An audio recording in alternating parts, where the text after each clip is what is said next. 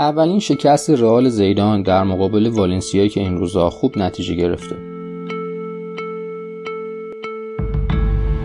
رئالی که بازی رو بد شروع نکرده بود کافی بود که دروازش در دقیقه 35 توسط گونزالو گوئدس باز شه. تا همه نشاطی که توی شروع بازی داشت در آنی از ثانیه از بین بره و بازی پرفراز و نشیب از خودش به نمایش بذاره. عملکرد رئال جلوی والنسیا تعریفی نداشت.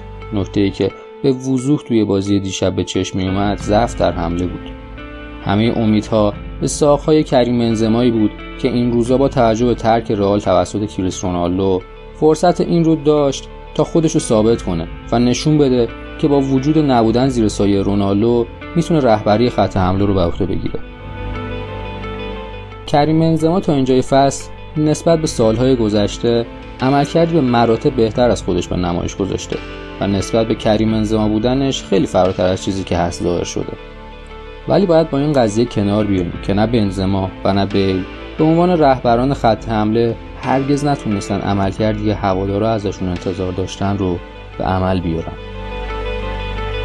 بنزما بارها و بارها ثابت کرده که مرد بازی های بزرگ نیست و فقط می‌تونه جلوی تیم های ضعیف بدرخشه. گرت بیل هم که با مسئولیت های متعدد خیلی از بازی ها رو از دست داد و توی بازی های هم که تیم رو همراهی کرد تقریبا توی هیچ کدوم عملکرد خوبی نداشت و به نظر می‌رسه که دیگه درهای خروج رو کاملا به روی خودش باز گذاشته و به احتمال بالا تابستان بالاخره شاهد ترک این بازیکن ولزی از تیم خواهیم بود. بازیکنی که توی این فصل فقط توی 18 تا بازی تونسته تیم رو همراهی کنه و در مجموع فقط 8 گل بزنه. اما بالاترین حقوق رو بین بازیکنها دریافت کنه یعنی 14 میلیون یورو در سال. بازیکنی که عامل رفتن آنجلوتی، زیدان و خیلی های دیگه بود و باعث از بین رفتن خیلی گزینه های دیگه که تمام مادریدیستا عاشقشونن نظیر رونالدو، امباپه و خیلی های دیگه. بازیکنی که بعد از 6 سال حضور توی تیم هنوز زبان اسپانیایی رو یاد نگرفته و تقریبا هیچ کنون از بازیکنها رابطه خیلی خوب و صمیمی باش ندارن بازیکنی که بارها بارها و بارها ازش انتقاد شده چرا که انگار برای پیشرفت توی ورزش گلف خیلی بیشتر تلاش می‌کنه تا برای پیشرفت توی فوتبال.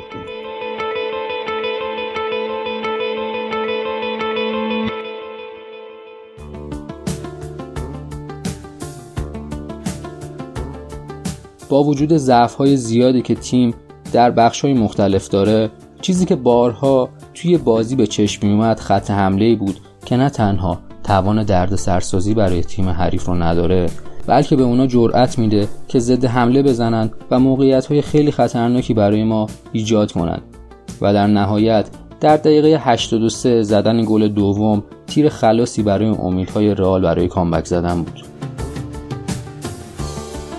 نکته ای که کمی باعث خوشحالی میشه اینه که توی چند تا بازی که زیدان در رئال تا آخر فصل پیش رو داره همین والنسیا سختترین بازی بین بقیه بازی بوده و زیدان قاعدتا از بهترین ترکیب ممکن استفاده کرده بوده تا هر طور که ممکنه برنده بازی باشه.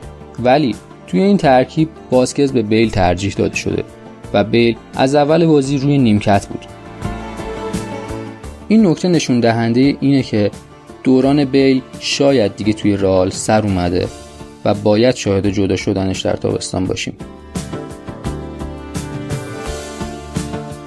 شاید تنها بازیکنی که در حد و اندازه رئال مادرید بود اودریوزولا بود که فوق العاده پرتلاش ظاهر شد و چندین بار های خیلی خوبی از سمت راست داشت و در تلاش بود که موقعیت سازی کنه. اما وقتی خط حمله قاتل نباشه تمام زحمات اون هم سمر میمونه. اما جدا از همه نکات منفی باید این رو در نظر داشته باشیم که تیم فعلی رئال تیم با انگیزه نیست.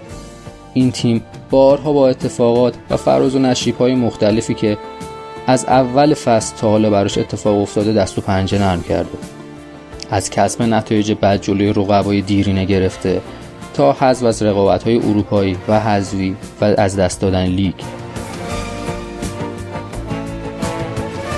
پس حداقل تا پایان فصل نباید انتظار شق و قمر از این تیم داشته باشیم ولی چیزی که واضحه اینه که پرز برای داشتن تیمی قدرتمند باید انتقالات خوبی داشته باشه چرا که تیم نیاز به تغییرات اساسی داره و قطعا در فصل بعد رالی به مراتب قدرتمندتر و کشنده تر و شاهد خواهیم. آلا مادرید